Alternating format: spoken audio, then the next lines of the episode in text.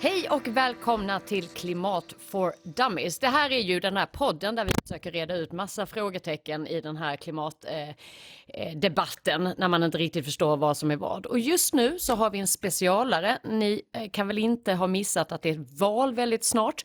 Och det eh, börjar vi märka på våra kära gäster också, för rösterna börjar tryta här i alla valkampanjer som sker. Men det vi gör just nu är en specialare där vi faktiskt eh, försöker höra in oss lite på de olika partierna, vad de faktiskt tycker och tänker i denna viktiga fråga. Idag har vi med oss Centerpartiet, Nils Peter Par- Parupetersen, riksdagsledamot för Centerpartiet. Och naturligtvis Mattias Goldmann, min ständiga bisittare. Välkommen båda två. Välkommen Mattias och välkommen Nils. Tack så jättemycket. Som sagt, vi vill ju höra lite var alla partier står i denna frågan, så jag tänker att om vi bara inleder lite kort om hur du och hur ert parti ser på klimathotet. Ja, alltså vi ser det ju som rejält. Det är väl det första man får eh, sätta ner foten kring. Alltså, vi noterar ju nu här i valrörelsen att det är många som eh, diskuterar hur vidare det är ett hot. Och det första vi liksom måste komma överens om, så kan vi diskutera lösningar och så. Att jag, jag tror inte att vi har alla svar eller att vi alltid har det perfekta liksom så.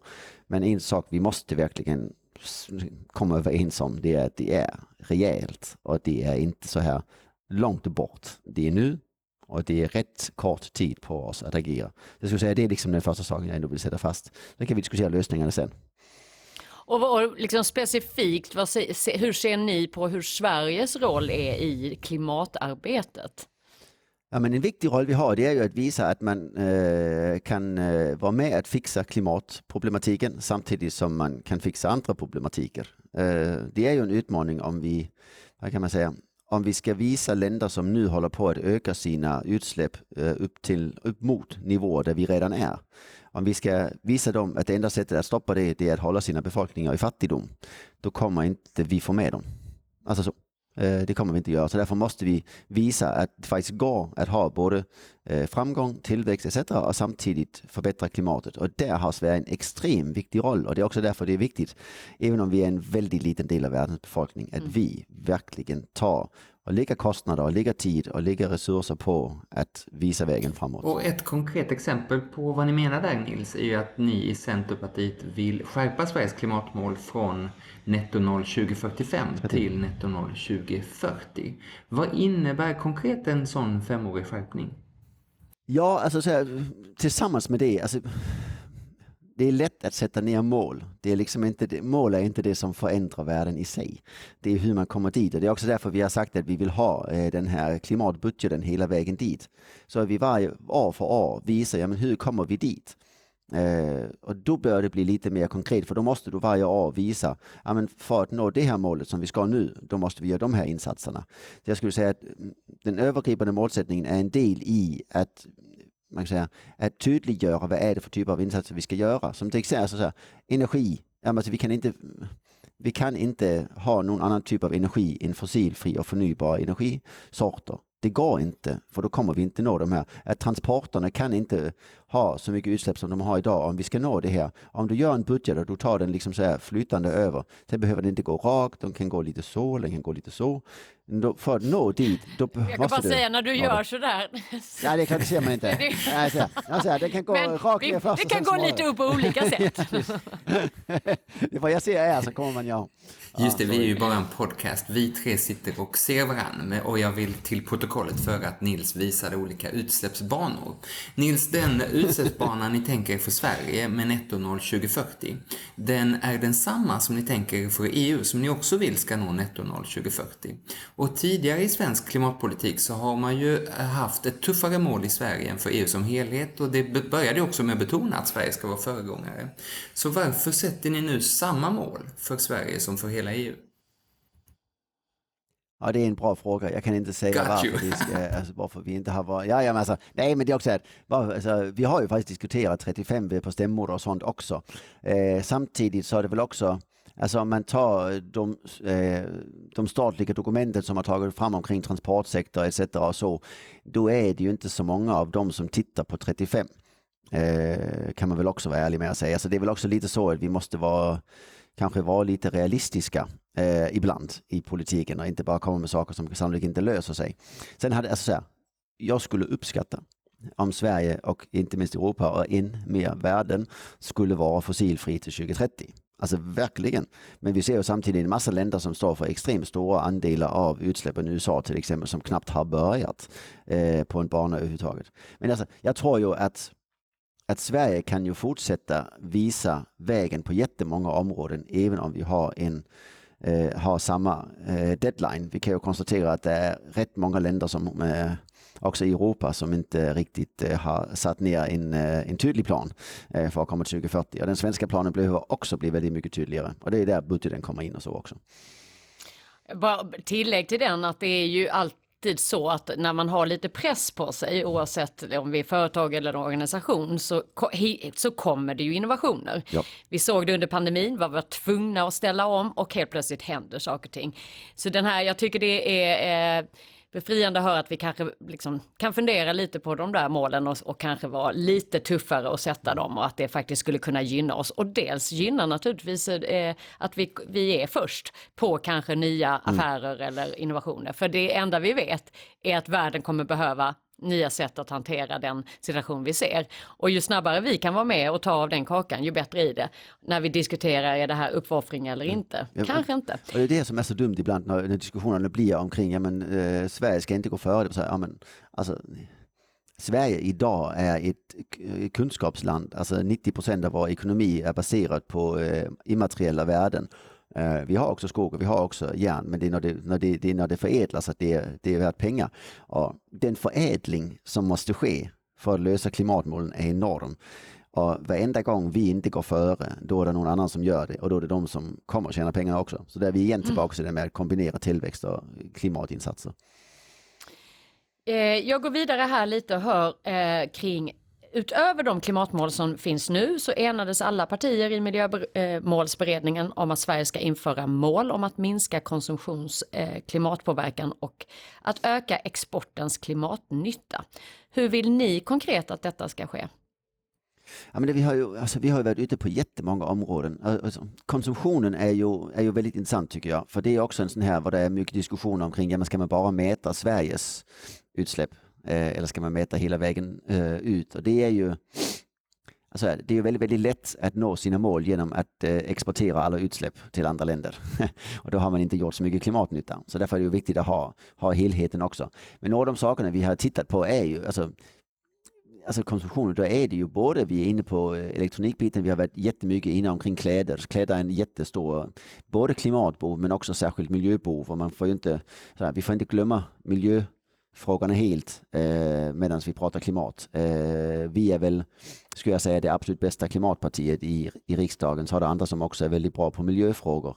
Eh, men vi måste liksom kunna styra båda. Eh, så det där är ju några av de sakerna som på konsumtionssidan som vi har varit väldigt eh, tydliga med.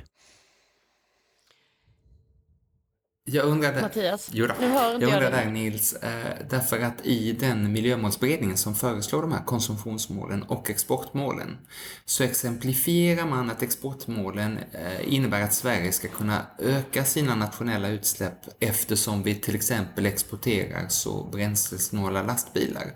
Finns det inte en oro hos dig att vi liksom ger oss själva rätt att vara sämre därför att vi eh, exporterar så gröna grejer? Det gör vi ju ändå. Mm. Ja, alltså så här, de här diskussionerna tycker jag verkligen är jätte, jätteintressanta. Eh, sen är det ju också så här att ibland får man också liksom se till att vi landar någonstans där vi faktiskt kan komma överens så vi faktiskt tar steg framåt. Eh, jag tycker de är jätte, jätterelevanta. Eh, och igen, det är en utmaning om inte alla länder tar ansvar för sin totala konsumtion och produktion. Alltså så. Eh, det, kan inte, det kan inte vara så att vi allihopa bara skjuter eh, alla de hårda bitarna på någon annan. Eh, genom att eh, vi pekar ut eh, vilka delar hos just vår produktion eller vår konsumtion som inte ska räknas. Alltså, så. Eh, så jag tycker det är väldigt vettigt att ha med den diskussionen faktiskt. Men att det ändå är, alltså högre utsläpp ska, väl, ska vi väl kanske alltid försöka motverka, tänker jag. Annars blir det ju ännu mer vi ska försöka jobba med. Ja, precis. Alltså, och det är det. Och det är det, alltså, det är ju en, en Det är ju det som alltid är den här svåra, när vi sitter i de här förhandlingarna på europeisk nivå också. Så, men hur, hur mäter vi ut mot varandra? Och säger, ja, men, som sagt, alltså Sveriges eh, utsläpp hade ju varit extremt mycket högre om vi hade räknat in all den produktion vi får från Kina et cetera. Och, så. Och, det, så här, och, det, och det är samma med så här, ja, men om vi inte ska räkna med den så bör vi kanske inte heller alltid räkna med det som, det som alltså ska vi inte räkna bort det som vi har här när vi exporterar. Alltså vi kan inte, man, kan inte, man kan inte ha både och på något sätt. Alltså det blir ju lite så eh, märkligt. Så det finns absolut förbättringsmöjligheter eh, framåt, skulle jag säga. Och då kan man ju fundera lite på att svensk klimatlagstiftning är ju mycket baserat på brittiska Climate Act. Eh, men skillnaden är att britterna har en årlig utsläppsbudget. Bör Sverige ha det? Ja. Tycker du? Ja. Det, och det, det har vi lagt förslag om också. Så det är, på det sättet är det ganska enkelt och det är, att säga. Det är ju enkelt att säga ja nu i slutet på augusti, början på september. Men när Världsnaturfonden, W W F, skickade ut sin enkät, då sa ni fortfarande nej till en årlig utsläppsbudget. Någonting har hänt alldeles här på sistone. Varför var ni emot tills alldeles, alldeles nyss? Ja, där får du nog äh, prata med någon lite högre upp i äh, rangordningen än jag. Äh, men, äh, men vi kan konstatera att vi har väl, äh, som alla andra partier, lärt oss löpande. Äh, och det är väl, alltså det är också, de här sakerna går ju steg för steg på alla våra politikområden. Så här, första gången man får en fråga, då kanske man tänker nej, nej, det ska vi nog inte, för det har vi aldrig diskuterat, vi har inte något stämmobeslut på det et cetera. Alltså det är någon fler som frågar, så ja, det kanske vi ska titta lite mer på. Alltså så, så är ju arbetet. Det är också därför sådana här saker som ni gör, alla andra typer av demokratiska diskussioner är viktiga. Så även om man har någon här i podden som man tänker, ja, det, det, det var ju inte särskilt bra. Eh, så kanske det fastnar något litet i huvudet på dem som tänker, ja, det, det var ju kanske något man ändå får titta lite på. Det, är så det här det ska vi ta upp till diskussion. Igen. Ja, men det är bra. Det är, det är, men herregud, vi, demokratin är ju det som är en av de viktigaste delarna, och att man kan faktiskt ta till sig och ändra sig. Och apropå nya tankar så är ni, så vitt jag kunnat se, först ut med tanken om att vi också ska ha en nationell eh, utsläppsbudget för eh, negativa utsläpp. Alltså ett nationellt mål för minusutsläpp. Hur mål. går det till? Mm. Alltså sätta målet eller att göra en... Hur, hur sätter man ett mål för minusutsläpp? Hur har ni tänkt det? Ja, men det är det, alltså det är så här, man kan ju det är ju alltså man kan säga det är ju det är ju lite som en produktionsmetod. Alltså du kan ju få stöd för det sättet som vi också vill införa så, och då kan du ju mäta hur mycket utsläpp som tas bort i det, så får du ju konglomerera dem på något sätt, utgår jag från. Alltså så. Ehm, så det är ju det är ju som alla andra typer av statistik vi för, så det måste ju gå. Men sen är det klart att du kan ju inte Du kan inte, alltså den i sig är ju, den är bara en metod för att uppnå målet att vi totalt är på noll. Men om vi har några utsläpp som fortsätter vara positiva, så behöver vi också ha några som är negativa. Eh, sen kan man säga att det är mycket diskussion om vilka metoder som faktiskt är långsiktigt hållbara på det området. Eh, omkring carbon capture och mycket annat. Eh, och där behöver vi ju också, både som partier och som land, verkligen fortsätta forska och vidareutveckla våra metoder. Så att det inte blir, att det inte blir en så här, vad kan man säga, en En, en lite halvlångsiktig greenwashing istället för en faktisk metod som... Just det, och de här utsläppen, de är ju då minus, alltså de är bättre än noll till och med. Mm. Men de är ju samma typ, ja. Alltså det är egentligen samma budget, så jag förstår inte varför man inte bara räknar in det, det vanliga svenska klimatmålet, utan ska ha ett separat mål. Vad är syftet? Ja, men syftet är väl just att, att sätta fokus på den metoden också. Eh, så att man säger, alltså jag tror ju också det kommer vara så att, alltså, Alltså, det, alltså, om man ska ha netto noll, så antingen så har man en värld där ingenting ger dåliga utsläpp. Annars har du ett, något där något ger lite dåligt och något annat ger extra mycket bra. Och så kommer du noll. Och, inte, och, och det är ju egentligen är det, det är mot samma mål, men det är ju två olika sätt att nå dit. Vi, alltså, vi behöver kombinera dem såklart. Men genom att fokusera på det så säger du också, ja men det kanske finns någonting. Alltså, jag vet inte, vi kanske kommer fortsätta så länge det, de andra partierna inte vill ha bioolja i Karlshamnsverket. Så kommer det eh, kanske fortsätta vara lite ibland som är eh, utsläpp. Då kanske vi behöver ha fokus på de här negativa utsläppen också. Eh, ni, förlåt, ni vill fördubbla svensk elproduktion till tjugotrettio. Mm. Eh, hur då? ja, det. Hur ska du gå snabbare ja. med eh, till exempel ja. alltså vindkraften ja. som då sta- stoppas på väldigt många ställen av, av kommunpampar och andra? Ja. Det stoppas jättemånga ställen. Och det är ju särskilt, nu sitter vi ju här i Skåne, du och jag, jag som en, eh, jag tror inte Mattias gör det.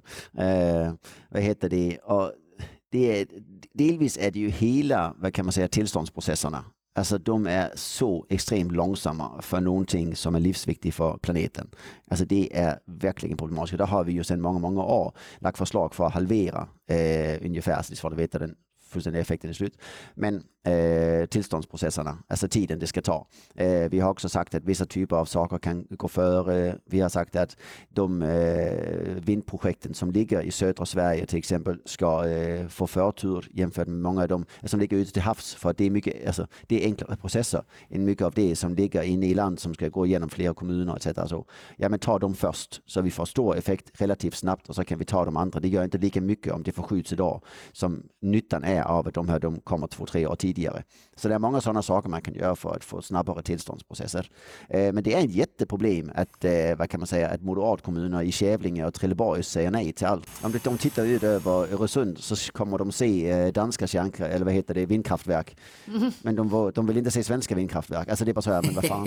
Eh, ja, men det, alltså, nej, men det är inte särskilt smart. Och när det inte är särskilt smart eh, så eh, när Naturvårdsverket och Energimyndigheten fick uppdrag att kolla på hur gör man då? Så sa de gemensamt, de två ansvariga myndigheterna, ta bort det kommunala vetot. Därför att precis det du beskriver händer gång på gång. Är du, är du redo att föreslå att man gör det? Alltså den är, den är riktigt, riktigt, riktigt svår. Eh, för det är, alltså, Centerpartiet är ju det enda riktiga decentrala partiet i, eh, i Sverige. Alltså så. Alla andra vill centralisera all makt till Stockholm och det har också enorma negativa effekter. Så vi, jag tror inte riktigt vi är helt redo att släppa det kommunala vetot än. Eh, vi får väl se om det, om det kommer. Men däremot, det som händer i dagsläget är ju, och det som, det som gör att många säger nej, det är samma orsak som att folk säger nej till att det ska vara rättspsyk i Trelleborg eller att det ska vara ett fängelse någonstans eller vad det nu kan vara. Det är så här, ah, men varför ska vi lösa andra folks problem? Ja, alltså delvis så löser du dina egna och ditt eget lokalsamhälles. Och du ja. Det är också en utmaning att, att du tar en lite större börda för att lösa hela samhällsproblem. Men det gör ju olika kommuner på många olika sätt. Och, eh, Norrlands kommuner har tagit det jättemycket genom att deras, hela deras vattensystem ser annorlunda ut än det annars hade gjort. Eh, vi har massa motorvägar som förstör våra eh, natur- och lokalområden här på grund av att transporterna ska till Sverige. Alltså alla delar av Sverige har, vissa kommuner har kärnkraftverk, där kan de inte heller göra vad de vill. Och så här, vi behöver allihopa att solidariskt bidra till det här. Men det är klart att är det dessutom så att när det eh, alstras energi från ett vindkraftverk eh, eller produceras, att du då återför några av de pengarna som skapas till eh, inte bara den, till exempel på land, vars eh, mark det står på, men också lokalområdet. Antingen närområdet precis runt omkring eller kommunen eller så. Och det har vi ju lagt förslag omkring, att se över hur vi kan återföra fler resurser till det lokalområde där energi produceras. Och det kan ändå vara lite av en morot också. Eh, vi behöver, tror jag, väldigt mycket i klimat. Och där eh, området jobbar med fler morötter också. Eh, så. Får jag bara följdfråga ändå kring just elproduktion, därför där, i debatten just nu så känns det som att antingen när man för någonting eller emot, så man är för kärnkraft och är man mot allt annat och vice versa. Eh, och lite grann om man tittar på lite sund diskussion så, så kan det väl kanske finnas en eh, anledning att tro att en mix är bra, men jag eh, saknar en, en liksom f- lite mer fakta i debatten om vad som är vad och vad som tar lång tid och vad som är, är pålitlig och, och planerbar el kontra icke-planerbar el. Hur ser ni på den här eh, liksom, liksom övergripande diskussionen om, om just elproduktion? Alltså först vill jag eh, då säga att du behöver lyssna lite mer på Centerpartiet tydligen. För att alltså, vi, vi är faktiskt ute och säger att eh, ja, men kärnkraft är inget problem. Och Vattenfall just nu sitter och tittar på att göra små modulära reaktorer på eh, Ringhalsområdet eh, för att se om det är möjligt. Alltså, det har inte varit något från Vacker. Alltså, det är inget politiskt motstånd mot det överhuvudtaget. Så alltså, ja, Ringhals lades ner och det, så här, det, det är inget parti som överhuvudtaget kom med något förslag omkring hur man skulle kunna undvika det. Men så här, eh, fyra, fem år efter att beslutet hade tagits och eh, alla de som jobbade där sa, ja men det går inte att stoppa det nu. Eh, då var det en omröstning i riksdagen om, om vi skulle stoppa det och, eller så här, om vi skulle så här, eh, ja, typ stoppa det. Det, bara så här, eh, det kanske inte var så faktabaserat. Men när det nu är, vad ska vi göra framåt som gör det väsentliga? Då säger jag att kärnkraften kommer att vara en väsentlig del av eh, Sveriges energimix framöver. Och i väldigt många länder är det en absolut nödvändighet för att nå klimatmålen för världen. Sen är det så här, det är ju inte en en ideell energiform i hela vägen igenom i förhållande till så här miljöeffekter och allting och sånt. Det är det inte. Men i förhållande till att så här, ska Kina basera sin tillväxt på kol eller på kärnkraft, då är det ju alltså, då är det ingen tvekan om att kärnkraft är bättre. Alltså så, utifrån ett klimatperspektiv. Alltså ingen tvekan överhuvudtaget. Hur mycket Sverige behöver är ju en liten annan fråga. För vi är det land i världen, eller i Europa, som exporterar mest energi. Eh, och vi är det land som har mest eh, stabil energi också. Alltså vi har mest produktion av de stabila energislagen i hela Europa. Jag tror Frankrike eventuellt ligger där också med mycket kärnkraft. Eh, Men kärnkraft är inte heller helt en stabil eh, faktor. Vi ser nu när det har blivit varmare att det är mycket problem. Och ofta där har kärnkraftverken varit nere när det har varit kallt och så. Men så, här, så vi behöver kärnkraft. Vi är öppna för att det kan byggas mer. Men vi behöver också ha det så att det faktiskt bär sig själv. För det är det som är en utmaning. Energipriserna fram till det här att kriget kom och det blev helt absurda energipriser nu. Så var priset eh, på el i Sverige ner på tio till tjugo öre generellt. Ibland gratis, ibland negativa priser på, eh, på börsen. Liksom så. Eh, där, där kan kärnkraft inte vara med. Ja, den kan inte det. det. Där ska man tänka en fyrtio till femtio öre enligt de bästa siffrorna jag har. Eh, och det, alltså jag har fått, det, det kanske inte är perfekt, alltså helt hundra procent rätt, det ska så. Men ungefär där. Eh, och många länder har de fått lovning på priser som är ännu högre. Och då säger ja, men då kommer det ju inte kunna bära sig själv på en marknad. Eh, sannolikt. Så här. Och det är ju en utmaning. Så, men samtidigt så behöver vi de här stabiliserande faktorerna. Men så hur man gör den energimixen bäst, delvis är det med att alltså, ibland vindkraft, du kan göra om det till eh, vissa ställen till vätgas och så använda det över tid et cetera. Och, så här, vi kommer behöva bygga jättemycket mer energi. Vi kommer behöva bygga vindkraftverken både alltså, ute till vatt, i, i vattnet. Det är jätte, jätteviktigt. Det kommer vara extremt avgörande för att få. Så här. Det tar också rätt lång tid. Men det är tillståndsbitarna. Det som tar lång tid. Och mm. där kan man halvera eh, mm. dem jättesnabbt. Och där ligger jättemycket på regeringens bord redan. Alltså, det är mer ansökningar inne just nu än Sveriges samlade elproduktion gånger två. Är inne just nu. Där finns inte en enda seriös ansökan om kärnkraft inne. Det är en skillnad. Ja, intressant och mycket tillbaka till tillståndsfrågan. Så det, mm. det tycker jag är ett bra medskick att fundera på, att vi börjar där och sen se över alla olika varianter och se hur man kan, om jag nu tolkar dig mm. rätt. Vi går vidare här då, och så ser vi här att då i Sverige har eh, transporternas, detta är då enligt Naturvårdsverkets statistik, har transporternas omställning gått snabbt men industrins utsläpp minskar långsamt och jordbrukets knappt, eh, knappast alls. Vad vill ni göra här? Ja, men del, där är vi ju delvis över i, alltså när man pratar industrin et cetera. Då är det ju mycket, klimatklivet har ju varit ett sådant eh, exempel. Eh, att det faktiskt är möjligt att få stöd eh, till, eh, vad kan man säga, eh, omställningsinsatser, effektivisering, energieffektiviseringar och så. Väldigt, väldigt viktigt att fortsätta med sådana, sådana bitar. Eh, jag var hemma hos en lantbrukare igår. Eh, för några år sedan ville de installera biogas. Sen ändrades förutsättningarna ganska kraftigt eh, och så gjorde de inte det. Nu tittar de på det igen. Eh, för det är ju alltså, det är inte så lätt att köra en traktor på el idag.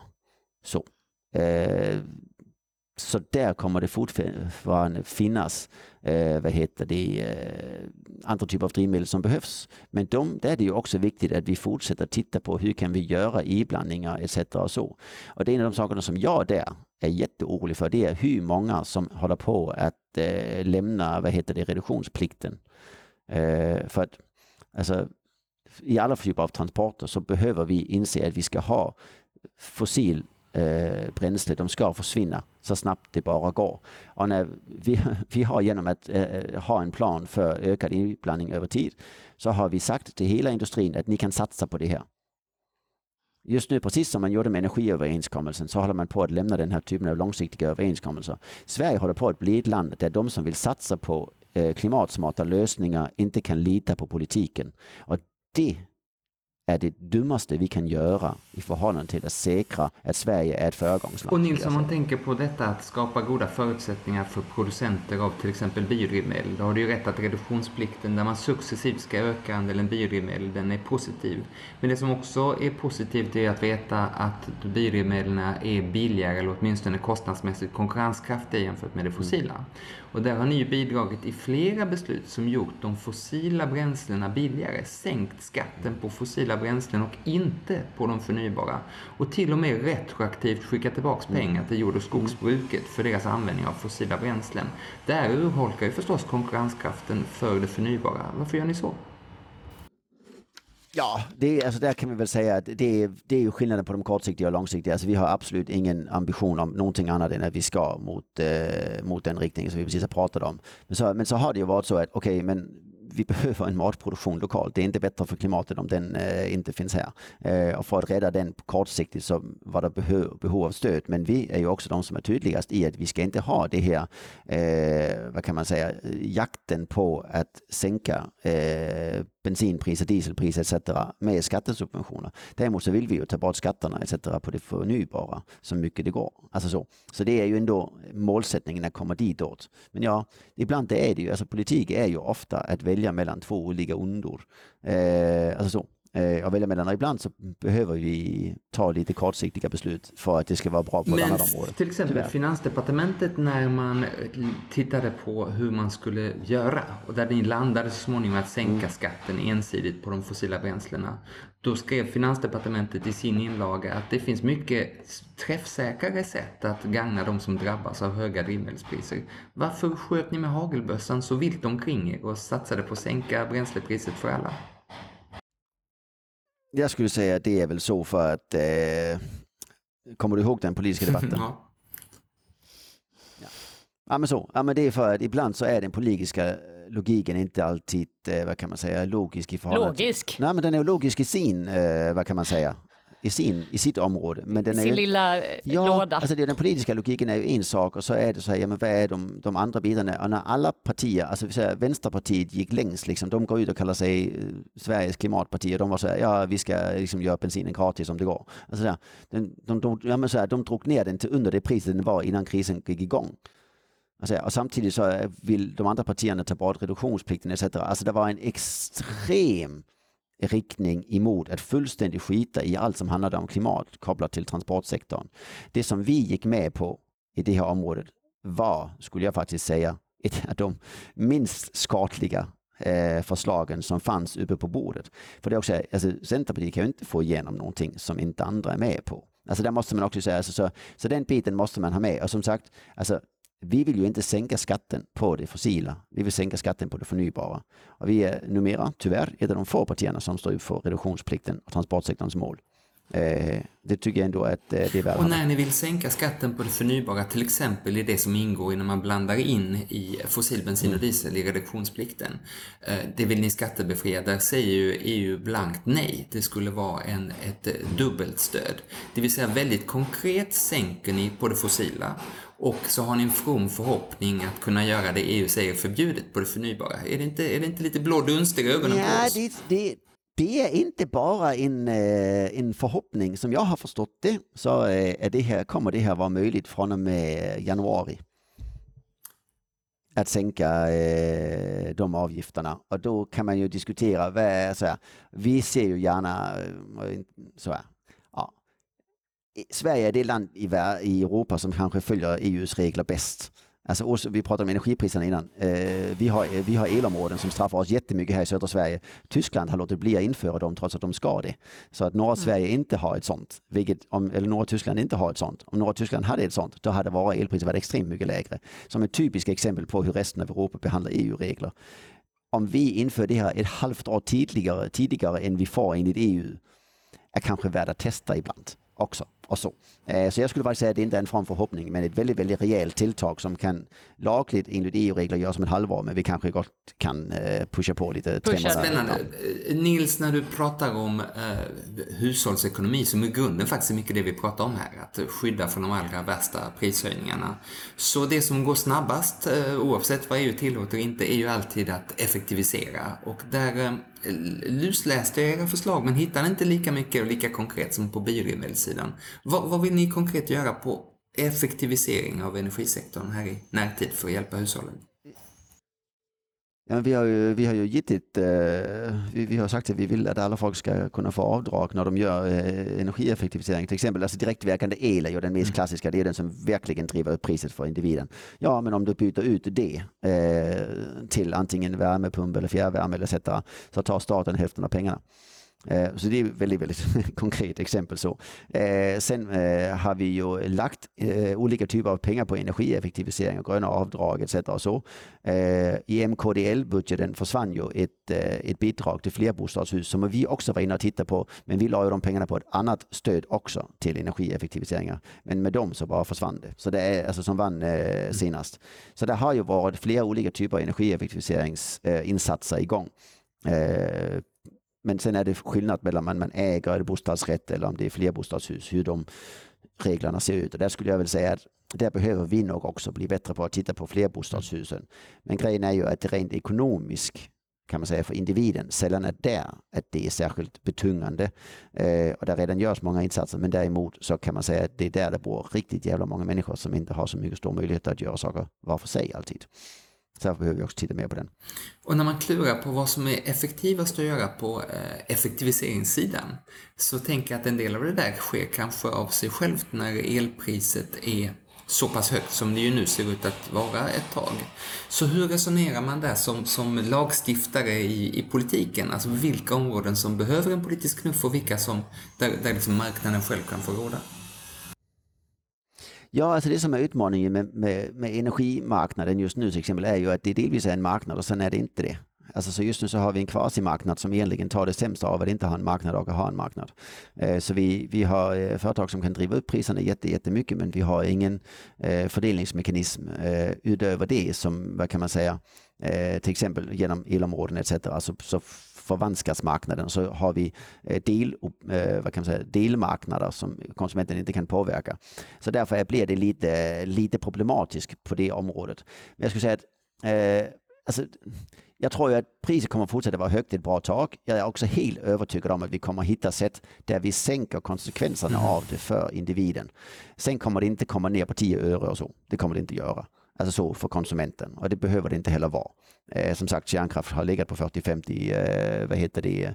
Jag tror att det är sextionio öre man tar för eh, fjär, eh, fjärrvärmekostnader, alltså, eh, eller så. Eh, så, så. Men vi ska ner på den nivån och inte fyra tusen euro. I alla fall. Kan väl vara en förhoppning. Eh, och det gör vi ju genom att föra tillbaka de här pengarna. Och då blir ju konsekvens så här. Om, vi, om det blir tydligt att statens gigant mångmiljard eh, intjäning på de höga elpriserna, för det är staten som tar de flesta pengarna, eh, förs tillbaka, så blir ju den enskildas känn, alltså, då blir det svårt att veta helt precis hur det, hur det kommer påverka. Så jag tror ändå att det på typ alla områden kommer behövas en liten knuff för att förtydliga att ja, även om du kanske kommer få tillbaka pengarna så behöver du fortfarande göra det. Mm. Eh, för vi kan inte heller ha eh, så här. Vi ska inte subventionera marknadspriset eh, i grunden. Det kan aldrig vara så att marknadspriset subventioneras i en eh, marknadsekonomi eller en demokrati. Det blir inte bra. Och det som konkret händer ju, är ju nu att de två största partierna kappas med varandra om vem som skickar mest pengar till hushållen för att eh, skydda dem mot stigande elpriser. Är ni kortsiktigt för detta eller är ni rakt av eller emot? Vad är en centerpolitik i detta? Nej, men så det som, det som, alltså vi la ju fram ett förslag förra veckan. Jag la fram det i näringsutskottet. Just som säger, okay, men så här, just nu är det en trettio fyrtio förslag på bordet. Vi är redo att diskutera alla förslagen. Det som jag skulle säga, och som väl också är det som, vad kan man säga, utifrån en, så här, just nu. Moderaterna, de har skippat marknadsekonomin i sina förslag. Vänsterpartiet har eh, skippat eh, solidariteten i sina förslag och vill kapa eh, Sverige så att Europa ska stå för, sin, för sitt motstånd mot, eh, mot Ryssland själv och vi inte ska vara med i det. Det är inte rimligt något av det. Alltså så.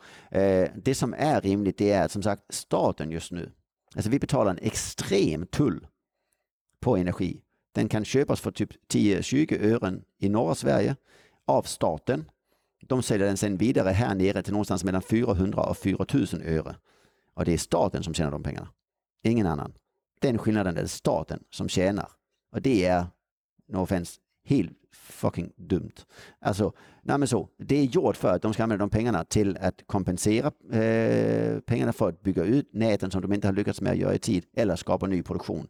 Och det som vi har sagt är köp ny produktion. Det finns mer produktion, kraftvärme till exempel, som inte köps upp idag. Men den andra biten är att föra tillbaka pengarna till de som betalar det. Eh, och det är extremt rimligt. Eh, sen är det fortfarande en del av alltså den produktion som produceras i södra Sverige kostar då de här stora summorna. Så du kommer inte få tillbaka alla pengar. Det blir liksom en, en, en mismatch. Men det ska vara så att det är statens pengar som den har tjänat. extra mycket på både moms, på eh, överföringsavgifter, på energiskatt. De kan du föra tillbaka när vi har ett sådant läge som vi har. Eh, utan att du egentligen påverkar marknadspriset. Och det tycker jag nog omedelbart är den mest så här eh, rimliga lösningen. Våra ledande nationalekonomer som Calmfors och Hassler och liknande menar ju att det här återförandet av pengar till konsumenten eh, skickar dels en väldigt märklig signal. Framförallt om man inte har något tak för hur mycket el man får förbruka eller hur slösaktig man får vara. Och dels så riskerar det ju att förvärra energi- och elbristen om det är så att man liksom inte får en stimulans att spara utan nästan tvärtom. Har de fel? Hur resonerar du? Absolut, nej.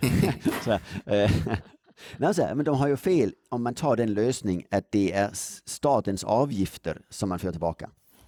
De har ju rätt om det är så att du kappar priset på marknaden till till exempel tjugo eller trettio eller fyrtio öre. För då är det så att ja, men då är det skitsamma hur mycket jag för in. Men om du, om, om du följer, vad kan man säga, marknadspriset i grunden. Men allt det som staten tar av det eh, för du tillbaka igen eller tar bort från början. Då är det ju fortfarande så att marknadspriset påverkar konsumtionen. Så det beror jättemycket på vilken typ av modell du har. Alltså det är ingen, det är, alltså en nationalekonom borde inte anse att det är en, en, en, en marknadsmässig plikt att staten tar avgifter och tull. Så vill jag ändå säga. Och det är du väldigt välkommen att säga, men ser du inte ändå risken förstås att vi nu befinner oss i ett prekärt el- och energiläge som förvärras av att man skickar tillbaka pengar till konsumenten. Riktigt varifrån pengarna kommer kanske inte spela så stor roll som för den som får den där checken, utan det spenderas ju då mer el förstås. Ja, men alltså, men alltså tar du, så här, om, du kap, om, du, om du tar och stoppar priset på ett visst summa som till exempel, låt säga trettio öre. Då vet du att oavsett hur mycket du förbrukar så kommer du betala trettio euro per, per, per enhet. Och det gäller för alla och det gäller oavsett hur mycket vi som Sverige konsumerar. Och så kommer vi förr eller senare ta från statsbudgeten för att föra tillbaka för att vad heter det, subventionera elkunderna. Om du istället är så att ja, men om priset på elen är fyrahundra öre så kommer du betala det. Men staten lägger inte sen ovanpå det skatter. Lägger inte sen ovanpå det moms. De tar inte den el som kan köpas för arton öre och, fast, och falskt prissätter den till fyrahundra öre. Den biten är det bara statens egna pengar. Alltså då, det är ju där staten förvanskar marknaden. Alltså den, den, den, den förstör ju marknaden. Den stör marknaden. Ja, den, den, den ökar priset utöver det som marknaden är. Och så här, det är det inget som är rimligt i, i ett sådant läge som vi har. Alltså det är så här, alltså det, tänk dig om det är hungersnöd i Somalia. Och så kommer staten och säger ja, men vi förstår att ni knappt har råd med bröd.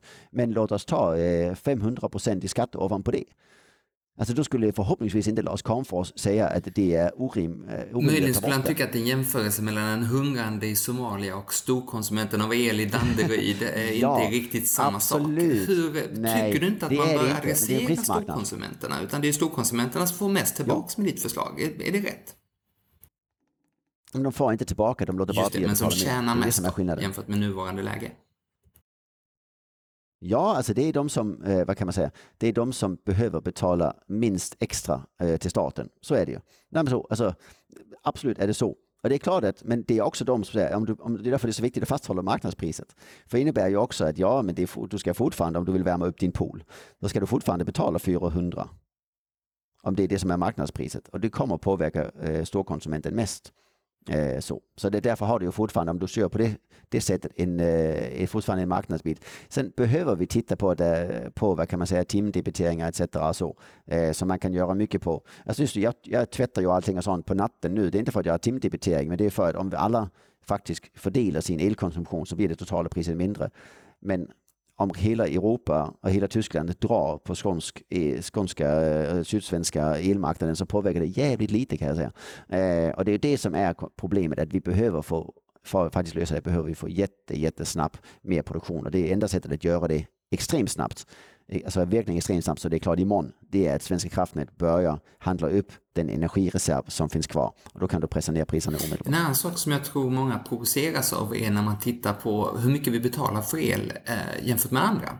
Och då ser man att till exempel datahallar och serverhallar betalar en, en skatt på noll komma fem öre per kilowattimme, medan vi andra betalar tiofalt och mer än så, mer än vad de gör. Är det rimligt det här att liksom ha ett, ett frälse i el- och energibeskattning på det här sättet? Inte på datorhallar.